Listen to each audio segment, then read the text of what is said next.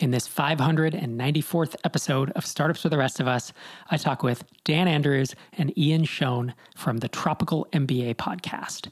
And we cover the gamut, but we talk a lot about how they've started over and they've started a new business after selling their physical products company back in 2015, I believe it was. And then they ran their community, the Dynamite Circle they have in-person events. They have a podcast. You know, it's it's very much a sister podcast to startups for the rest of us. It's just they don't focus necessarily on SaaS. But then they saw a need within their community, and it's a need that would be really hard for most people to bootstrap because it is a two-sided marketplace. But Dan and Ian have the advantage of having an audience on one or both sides of that marketplace. And you'll hear how we talk through that in today's episode. Thanks for joining me as always, and let's dive right into our conversation.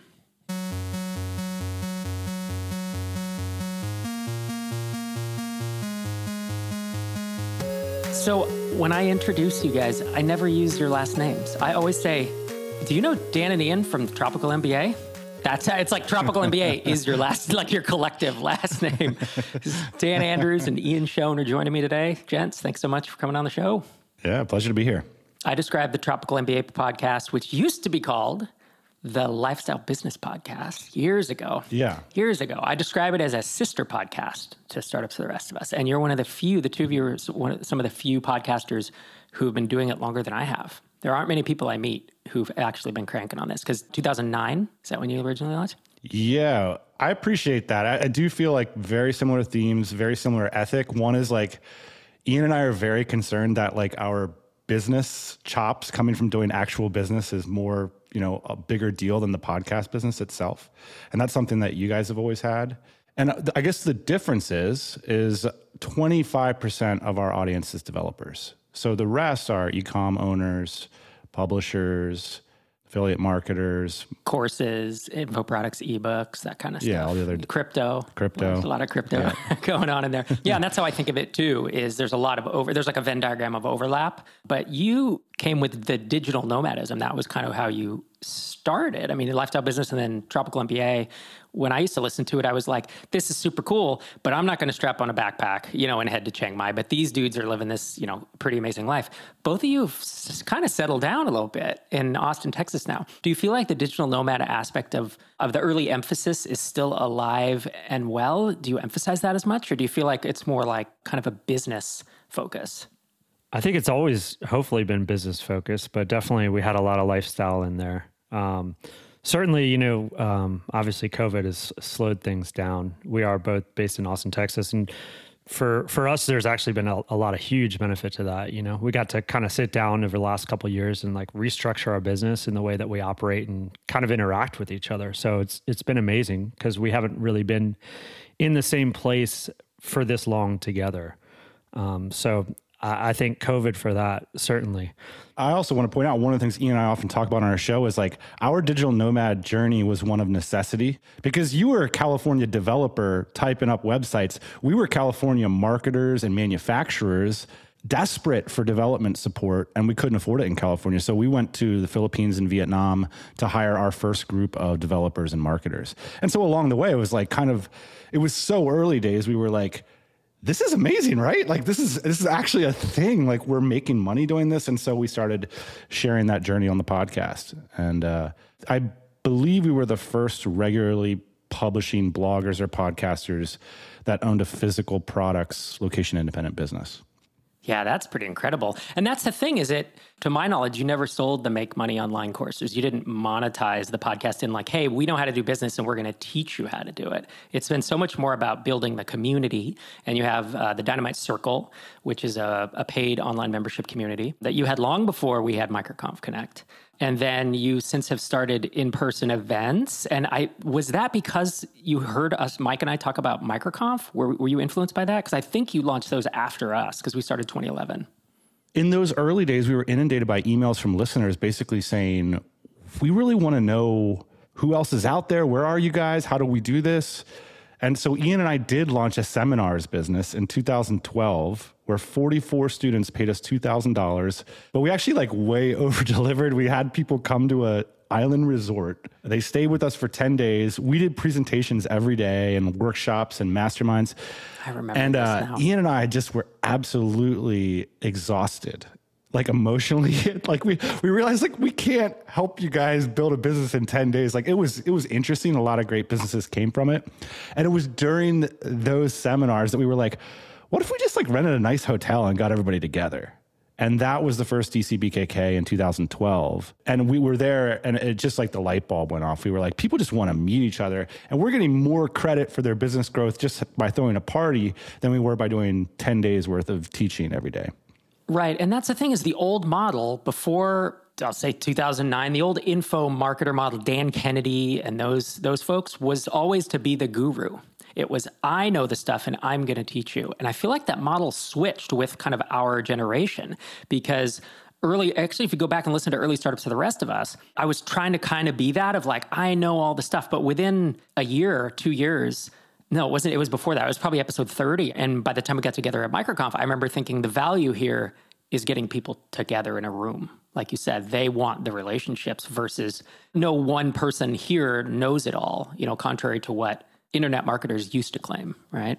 Yeah, I mean, the guruism didn't really go anywhere. You can still see like that DNA in our marketplace. But I think the transparency allowed this new kind of practitioner preacher, or we call it the chops index, like watch me do my thing right in front of you every week. And that's solidarity, that's trust, that's peer to peer. And that's something that people are probably even more interested in. You want to meet your peers, you want to meet your people as opposed to you know kiss the ring of Dan Kennedy if you pay the right amount of money for the inner circle sort of access. Right, and that's always been something I think that resonates certainly with me and why I've been a listener since 2009 2010 of your show and I think why a lot of folks resonate with it is that you've always been practitioners. And while you started the Dynamite Circle community, you had a business manufacturing cat furniture, valet podiums. You sold that business in, I'm going to try to remember this because I believe when I heard the episode when I was in a apartment in France with my family. You know how you know those moments where you hear something yeah. and it's like I remember th- what the apartment looked like. I remember the kids were younger, but what I don't remember is what year it was. I think it was 2015. Yep. Is that right? Uh, yep. And it would have been fall. What is it? September, October? Uh, it was. Uh, I think it was summer because I was in Greece, okay. and I remember kind of where I was too. I was on a hotel bed, like you know, signing docu signing these documents, and then this was like the biggest deal that we ever did, right? So I was like signing these documents, and then the next day I got sick. You know, like when you. Uh, when all your adrenaline just runs out of your body and you yeah.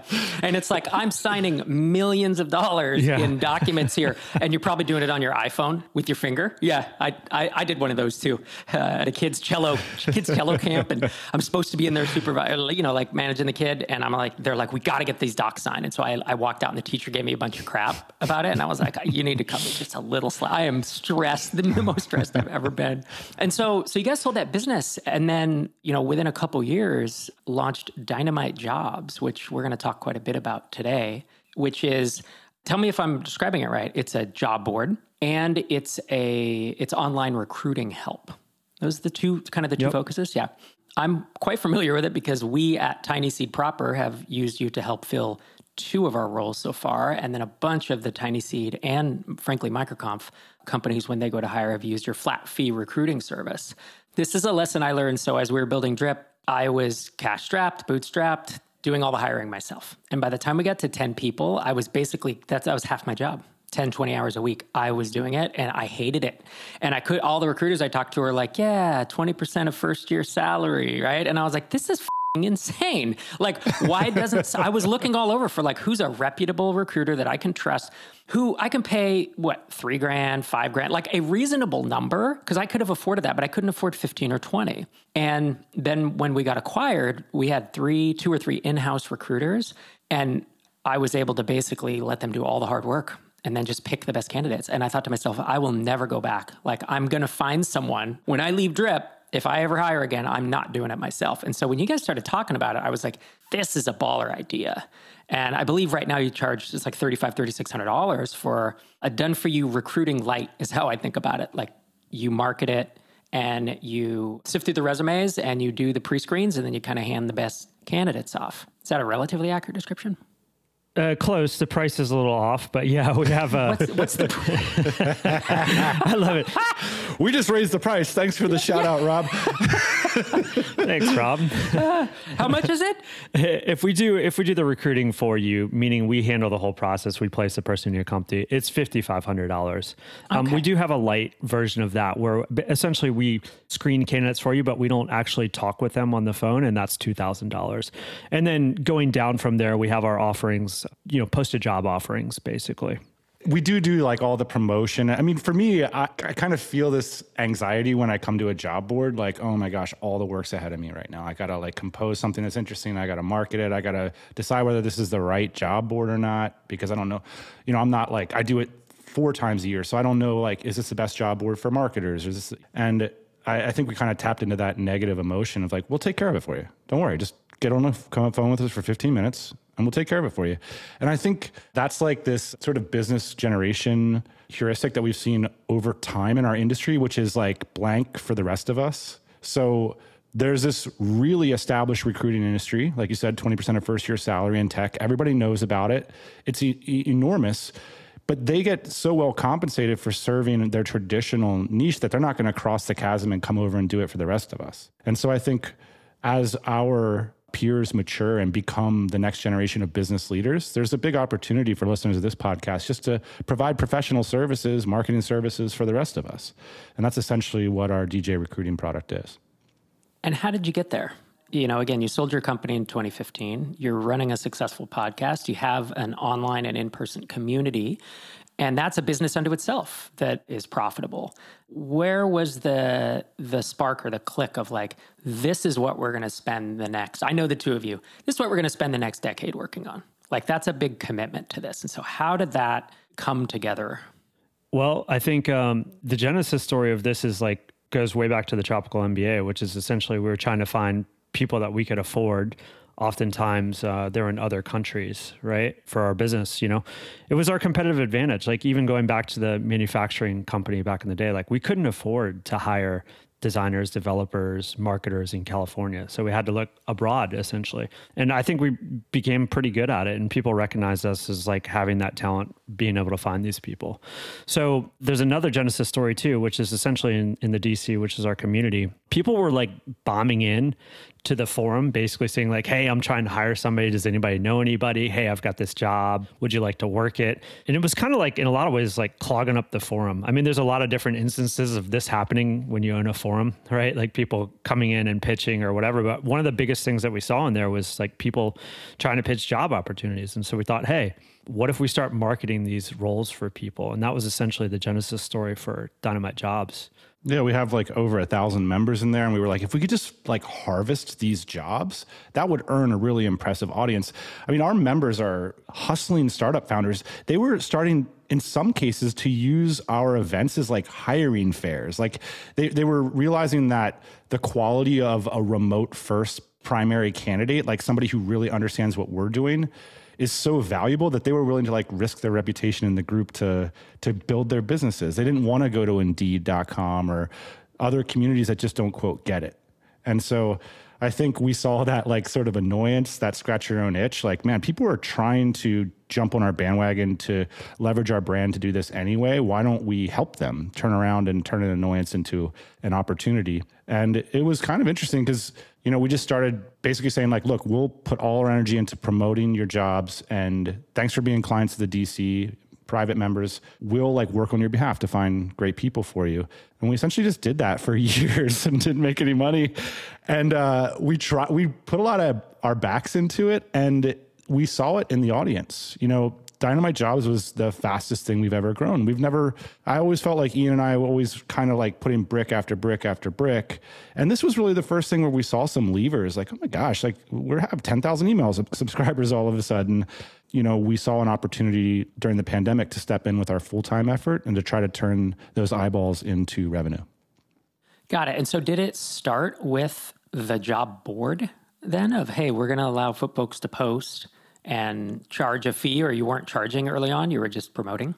Well, we didn't charge hardly anything. I mean, a, a, lot of the companies that were posting jobs were DCers. And so essentially our value prop to them was like, hey, you're a member of our community. Let us help you find these people that you need.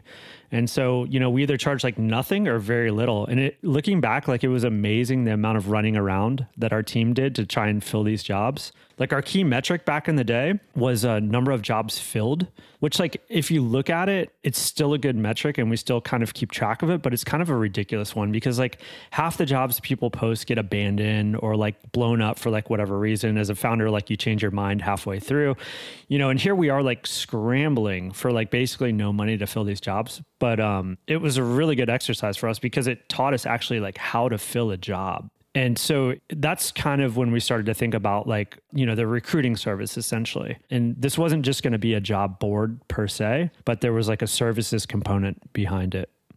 Right.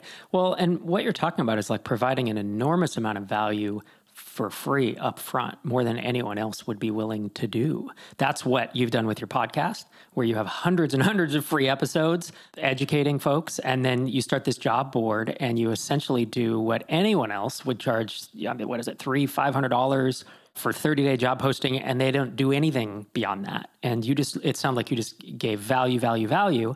And this is one of those things, you know, Dan asked me this when I was on your show a few weeks ago, but it's about uh, how I say, you know, never bootstrap a two sided marketplace unless you can do it if you have reach into one or both sides of, of that market. If you already have an audience on one or both sides, it's much, much easier. Still hard. You're fighting a war on two fronts, but you guys have reached into that space and you're willing to take this approach that not a lot of people are, which was to have staff working to fill these jobs right? Nobody does that. And that's that's why I think this has been successful.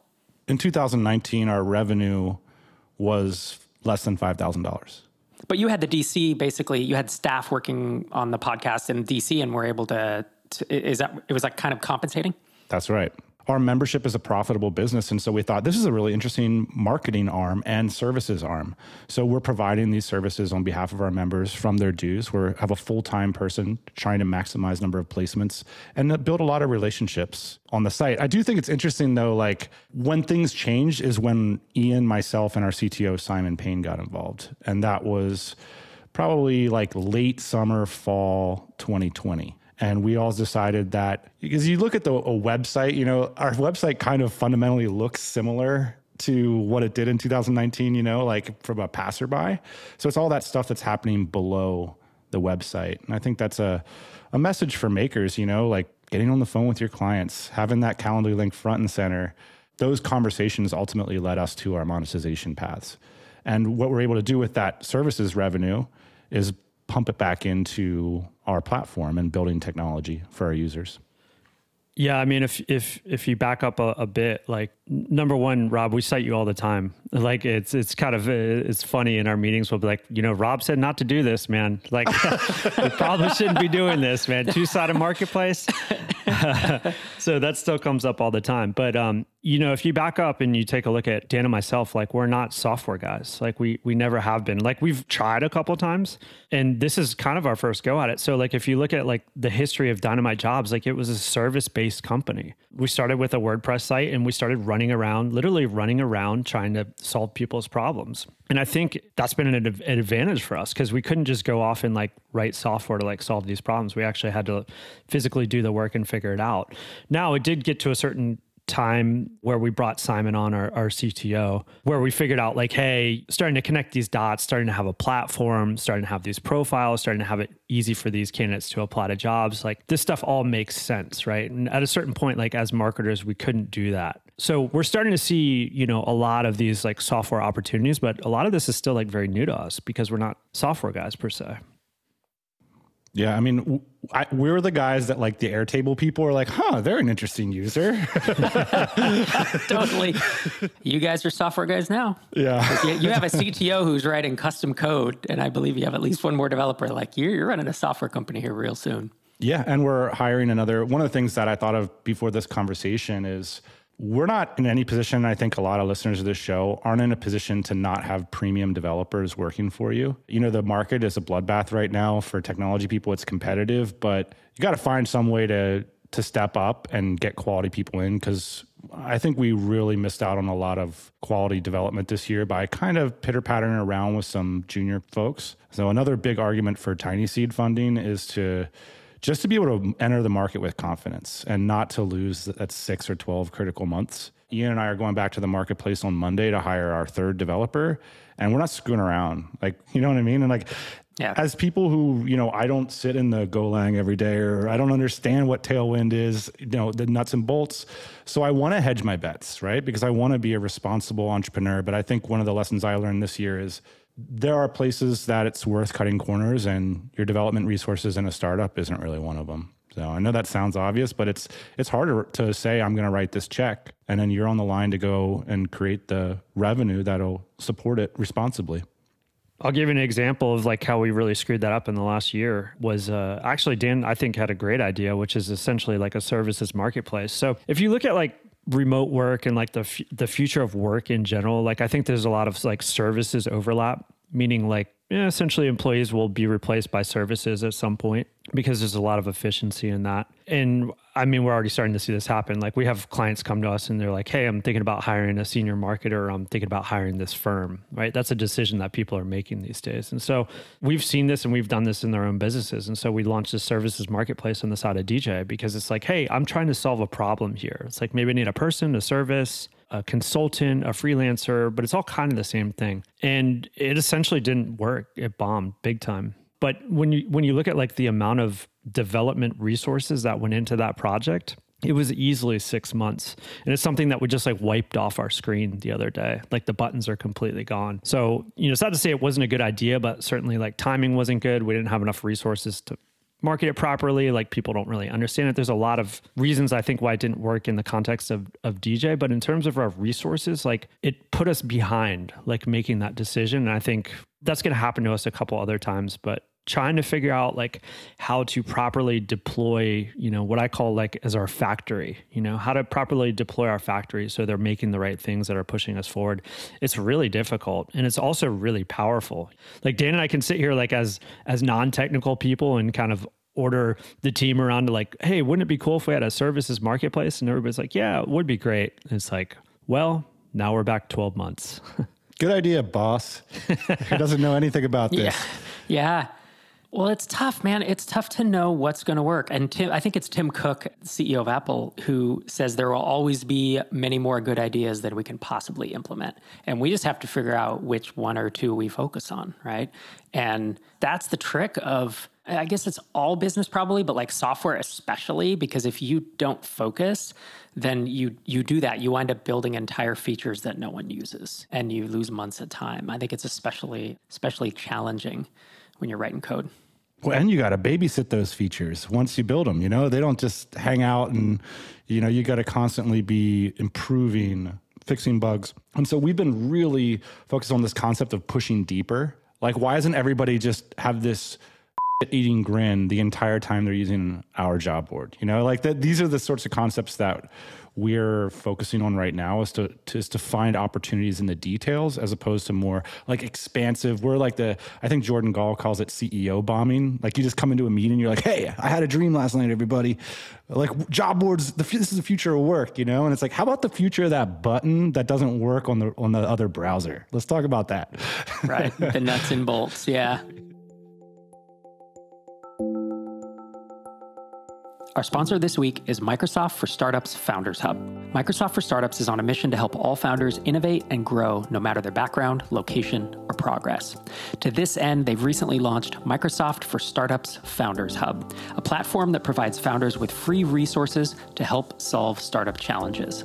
Members of the platform get a ton of benefits that can help founders build their startup faster from day one up to $150,000 in Azure credits, free development tools like GitHub, free Microsoft collaboration and productivity software like Teams and Outlook, offers from startup friendly partners, and more.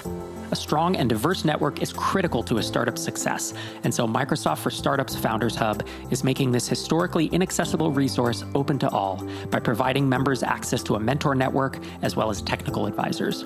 Members can book time with mentors to get expert feedback and advice on their product roadmap, business plan, fundraising approach, marketing plan, and more. The program is open to everyone, no matter your startup stage, and unlike other programs, there are no funding requirements. And the sign up process takes less than five minutes. Learn more about Microsoft for Startups Founders Hub at aka.ms slash startups for the rest of us. That's aka.ms slash startups for the rest of us. You guys have a couple frameworks that I think are, are really interesting. Um, one is the thousand day principle. And Dan, do you want to define that briefly? And then my question there is where is Dynamite Jobs in that journey? And where are the two of you in that journey with Dynamite Jobs?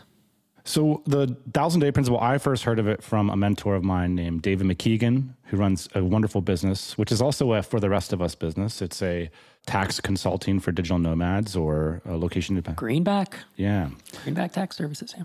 And he, I, I, this was like in 2012, and I was basically like, I, you know, I was in my 20s. I was like, why isn't everybody here? Like, we were hanging out at some villa in Bali, and I'm like, why? Like, they got they read the blog post, right? Like, why aren't more people joining this entrepreneurial revolution? It seems like this amazing opportunity.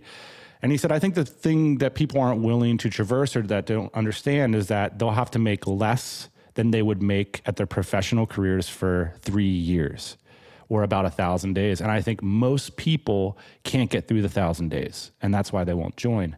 And so I just thought it was clever and interesting and sticky. And so I started just kind of asking, like, well, what normally happens in the first year? What normally happens in the second year? And on the third year, you kind of have this feeling where, like, now I can hire people to run the business for me, and I make as much as I made previously at my professional career.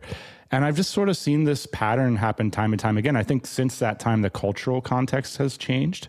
But I think the basic process of suffering for three years in order to get your vision out into the world is a decent rule of thumb, or at least a decent way to set expectations for what the journey might look like. Yeah, that's in line. I often say think in terms of years, not months, especially if you're bootstrapping, because people read TechCrunch and it's like raised millions and then have millions of users. And it's like, it just doesn't happen that way. Yeah, I think for me, it's this idea of emotionally plowing through plateaus. They're really frustrating. And I think when we came back to Dynamite Jobs, I had a little bit of rose colored glasses because we had already had a quote successful business. And then feeling that pain again of like, okay, we're back here. It's like the 14th Wednesday in a row. Our revenue's the same. Like we made a bunch of mistakes. It just feels like there's all these problems. And that's a lot of what growing a business is. It's not always positive feedback every day, and you're you're hanging out at plateaus until you break through to the next level. And it's been interesting to have to kind of eat some humble pie and come back and like go through the process again. Like we're not immune to these struggles and challenges and doubts of sort of sustaining yourself for months and years at a time where things aren't always up and to the right.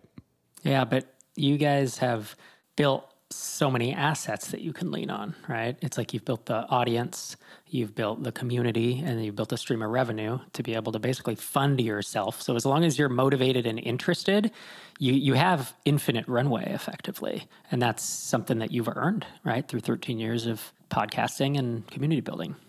Well, that's the other thing about the uh, thousand day principle is like not only have you replaced your income from a job at the end of those three years, hopefully, but now you have an asset so, um, you know, I think we're just starting to be at the point where, uh, you know, we've reached our thousand days with uh, Dynamite Jobs. The first year or two, though, like Dan and I were just like throwing a bunch of cash at it. Like we weren't paying much attention to it, meaning like we were the doing the CEO bomb, right? So it's like we had all these good ideas.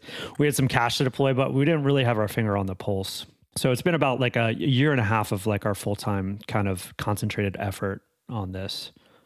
And in 2019, Dan, you mentioned that you you think you had about 5,000 in revenue, and you've been public about this. But in 2021, you had half a million dollars in revenue, and 2020, some number in between that. Do you remember what it was? Eighty thousand. Eighty. I think it was. Yeah, it was something between fifty and eighty thousand. So that's a huge jump. I mean, that's almost a 10x from 2020 to 2021. What do you ascribe that to? There's a couple things. I mean, um, number one is like uh, Dan and I started putting our full time effort into it. So I think that there was a big change when that started to happen. The second thing that happened, and like, let me just underline what that is because like it's a lot of it's emotional bravery. Yeah. That, you know, because like you said, Rob, we, we didn't need to do this. And so we were trying to like get real with ourselves about what we want our careers to look like over the next five years, what goals we want to take on, and why we are going to sit in front of our desks and go through the pain of having difficult client interactions, of looking at competitors who are outperforming us. It, there's all these emotional difficulties of doing this work.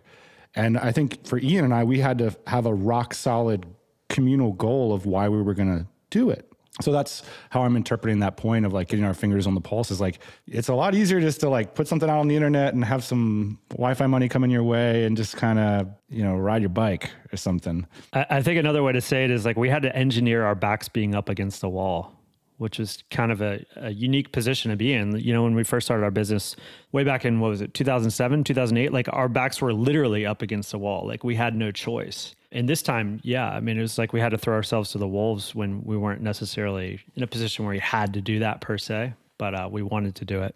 Well, and one of the critical next steps was stepping up and genuinely hiring people and recruiting people who were better than us.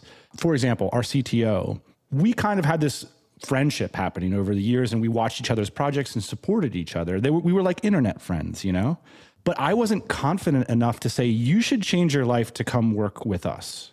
And that was a problem, like because I didn't have a vision. Ian and I weren't on the same page. We, w- we didn't decide what that was. The moment we decided that, hey, we're going to go for this, here's how we're going to go for it, we were able to recruit a CTO. You know, we were clear about the vision and we were able to recruit a senior recruiter, both of whom have skill sets that are, you know, far beyond Ian and myself. So that, that was a watershed moment. Now all of a sudden we can sell $6,000 products. I, I can't evaluate candidates to a $6,000 level. You know, our, our senior recruiter has been doing it for 15 years it sounds like you committed to the business at a certain point in 2020 where you're like oh this is what we're going to do yeah. and kind of went i'll say all in. I know you, you still have all this other stuff going on but you kind of went all in on it and that gave you the confidence to bring on people at that level. Is that right? Yeah i'd say it was a confidence of going all in but then once we started hiring professionals and I don't think we'll ever go back from this now, but it's like once you start hiring professionals, like people that are truly better than you, it really changes the scope of like what's possible. You know, even in our product manufacturing business that we sold in 2015, like everybody was like pretty good at what they did, but like no one came into that business just like on fire, like the best in the business kind of thing. And I feel like we're starting to cultivate that over at, at Dynamite Jobs. And it's it's certainly inspiring for me to come to work every day and like watch people perform on a stage that they're professionals at. Like certainly it's expensive. That's one thing to like note is like if you're gonna build that kind of organization, like it's not cheap. But I think the, the things that we're going to be able to achieve with these like A players is going to be pretty cool.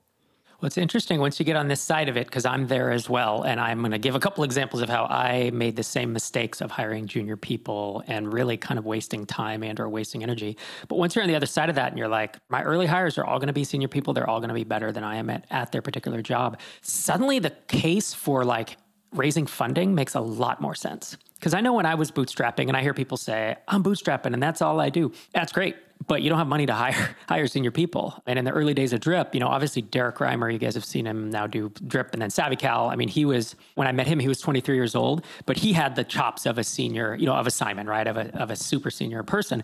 But everyone else we hired were these people out of code school, you know, out of three month code academies in in essence, because I didn't have the money to hire him. And you know, it worked out, but it took us way longer, and there was a lot more headache to get there. And the moment that we got acquired and had all this venture funding to spend, it was game changing for us. That was another moment where I said, I'm not going back, much like you guys have, have decided. Like you've seen the other side of it.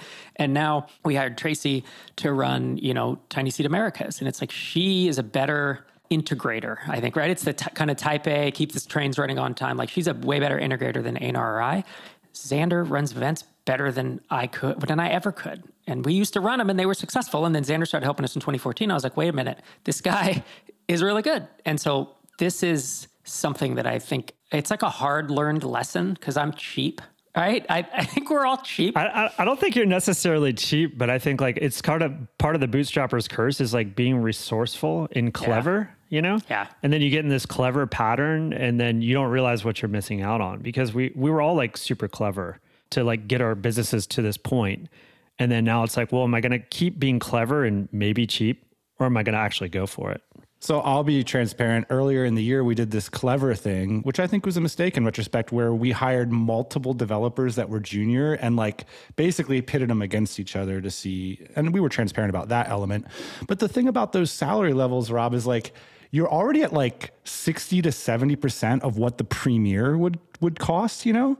So if we ended up spending more money and wasting more time in the long run than if we just would have went out and got somebody senior. And I think I'm really passionate about this in like these pivotal lever moments. And as the entrepreneur, it's like, okay, well, you were clever about cutting costs. Well, what about being clever about your business model? Like, why can't you pay top of industry? You know, maybe th- there's some some thinking to be done on the the upside, the margin side. And that's something that Ian and I have really been exploring intellectually over the past few months as we really focus in on this new developer we want to hire. Like, we want someone that's premium, that loves autonomy, that sits on top of our candidate side of the marketplace and just digs into these problems on a daily basis. That's that's different than saying like, here's how much we think we can afford and you know what I mean? It's scary too because now we have to go out and find a way to pay for it. So I agree. We talk a lot about like control and like sir if you raise a little bit of money now all of a sudden you're not 100% in control but also that means that your business can morph outside of your immediate skill set and ability to come to work every day. So i'm all in favor of opening up the floodgates a little bit and getting better people involved earlier. It's almost like a self-respect thing too. It's like if your time's worth it you should be dealing with your peers and people that you look up to. The two of you run a job board and a recruiting agency when you go to recruit, you're going to hire a developer starting tomorrow, next week. What is it that you have learned that you do differently than someone who kind of doesn't know what they're doing? You know, how do you find great people? Yeah, I, I guess what, you know, what do you pull into that from your learnings? We've learned a lot. So hopefully, hopefully we're good at what we do. You know, when we go to hire a developer, and I think we are. There's a couple things that are going on right now. One of the things that's going on right now is it's like a, a candidate's paradise, essentially. Like all these candidates, they have multiple offers on the table at any given time, which is kind of a unique point in history. I think it's not generally the case, but right now it is. Like all these companies, um, they're going remote. The companies that have been remote are frustrated, I think, because a lot of these. That used to be our advantage, right? Yeah, exactly. Right. And so now the candidates, like, you know, you look at like Latin America, Asia, all these different places, they're coming up as well because now everything's flattening and now there's becoming a lot more transparency around the marketplace and salaries and whatnot. It's like, hey, I'm a developer in Latin America. Shouldn't I make just as much as a developer in the United States? I have the same skill set. Here's my portfolio. And so, you know, the costs are going up for everybody.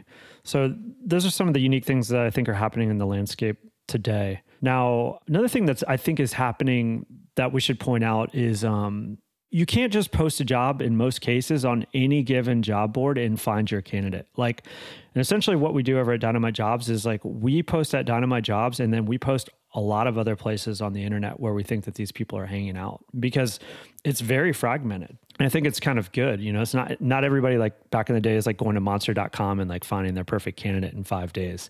It's hard. Like you got to dig around. You got to find these people, especially these candidates that are A players. Like they're not necessarily hanging out on job boards. And uh, so what does that mean? Well, maybe that means cold approach. Maybe that means finding them in these weird places, but uh, seeking them out and then trying to figure out what their motivations are. I think this is kind of where an A player recruiter comes in, starts to have conversations with candidates in terms of like their motivations. So, like, what's going on at your job right now? Are you happy with your income? What kind of moves are you trying to make? And trying to suss out kind of basically where these candidates are and where they want to be. You know, I think there was actually a thread on Hacker News the other day about like why you should always talk to a recruiter. And I think there's a lot of reasons why you should. They can be your advocate as a candidate. They can help you make moves. They can let you know what's going on in the marketplace in terms of salaries. They kind of work both sides of the aisle, which is I think in a lot of ways good.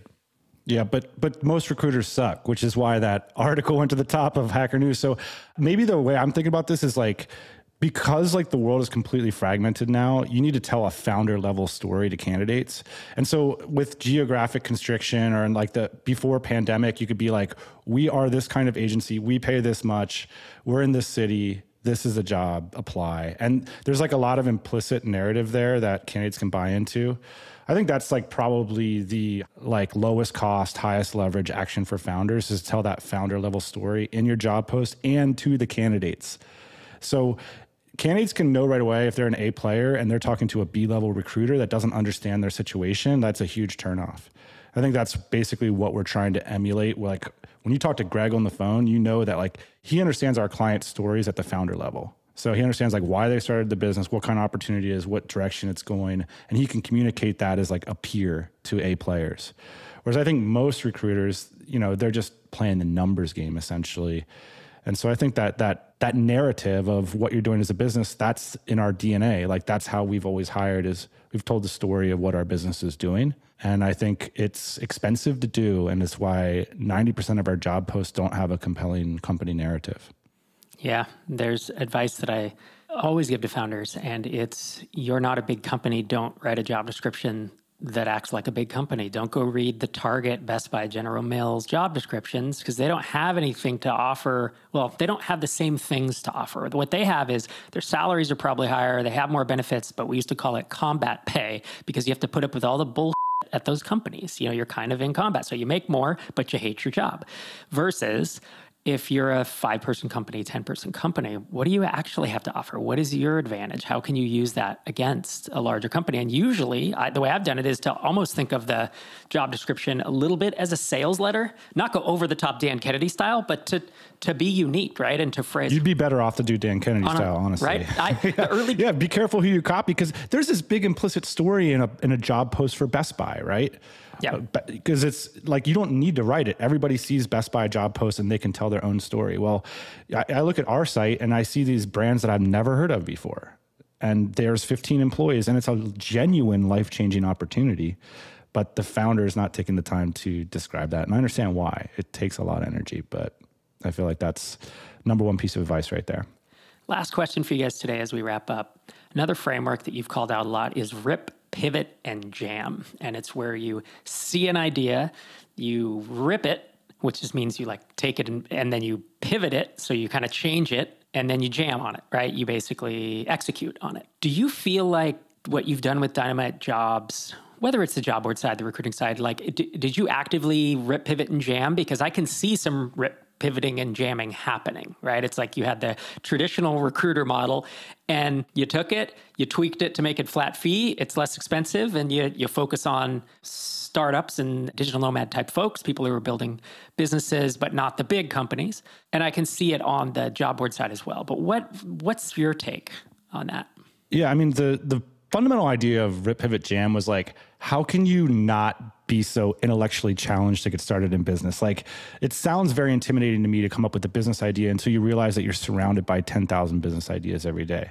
So, in other words, like you could say, well, scratch your own itch or find a problem or whatever. But how about just look at a business like that business is working? Go and talk to the people who run it, make sure it works. These recruiting businesses, it's a billion dollar industry and it works. And so the the pivot part is well why don't people do that for this? You know it's like this for that right? That that's just the basic pivot. There's a bunch of different ways you can formulate a pivot. In our case it was simply like this service is valuable. It's profitable. It has a track record in the world but there's none of there's none of it for our people and our people need it too. So that was simply it. And then the jam part is the thousand days is like, it's not going to work on the month number one. I mean, we had some momentum early, but then you got to hire people. You got to backfill that revenue stream with now you got to hire Beltline and you got to keep plowing through those plateaus. So that's, that's just the jam portion when I look back at like our, our business success and failures, like most of our failures were our best ideas, like what we thought were our best ideas. Like,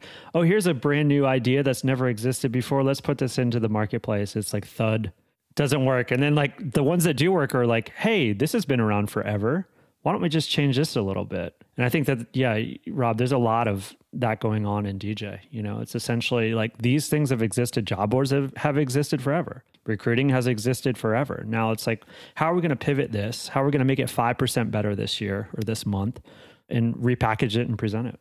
Yeah, what's the, you know, picking a fight? There's a bunch of different methodologies that come across in startups, the rest of us, where you can find that pivot. We're certainly not fans of copying anybody's work. Originality is important, but you don't need to be original about the conception of how to make money online. That's been proven out. And so then, the question for founders to determine is what's the thing that you can do differently that other people aren't willing to or aren't technically able to do. In our case, we were willing to like cash flow essentially a recruiting service for the price of a job board. Like there's no job board in the world who was dumb enough to do that, but we were like, we'll do it for Yep, two years.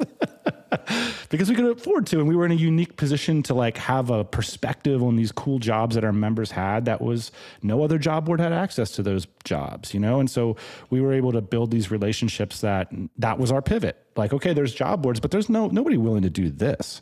Like you come to dynamite jobs like a person talks to you about your role and figures out what's best for you and that's a necessity because other job boards they're established and they they sell based on trust and so we had to earn that trust in a different way. And so that was that was our perspective and pivot and it got us to where we are now. Hopefully we can keep it going And you what we almost 10x last year, and I hope I hope to see a 10x this year. oh Yes. it's definitely That'd yeah amazing. if folks want to keep up with you guys, you are anything Ian on Twitter and Tropical MBA as well on Twitter. And of course, Dynamite Jobs if folks want to check out what you're working on. Thanks so much for coming by, guys. we appreciate it rob Thanks for having us. Thanks to Dan and Ian for showing up. I could talk for hours, and actually, I do talk for hours with those guys. Whenever we get together, last time I was in Austin for MicroConf Local in September, I had a dinner with them and had such a great time with awesome conversation. And uh, hope to have them back on the show again soon. Thank you for listening every week. If you haven't subscribed, do that. If we're not connected on Twitter, look me up at Rob Walling. And I look forward to being back in your ears again next Tuesday morning.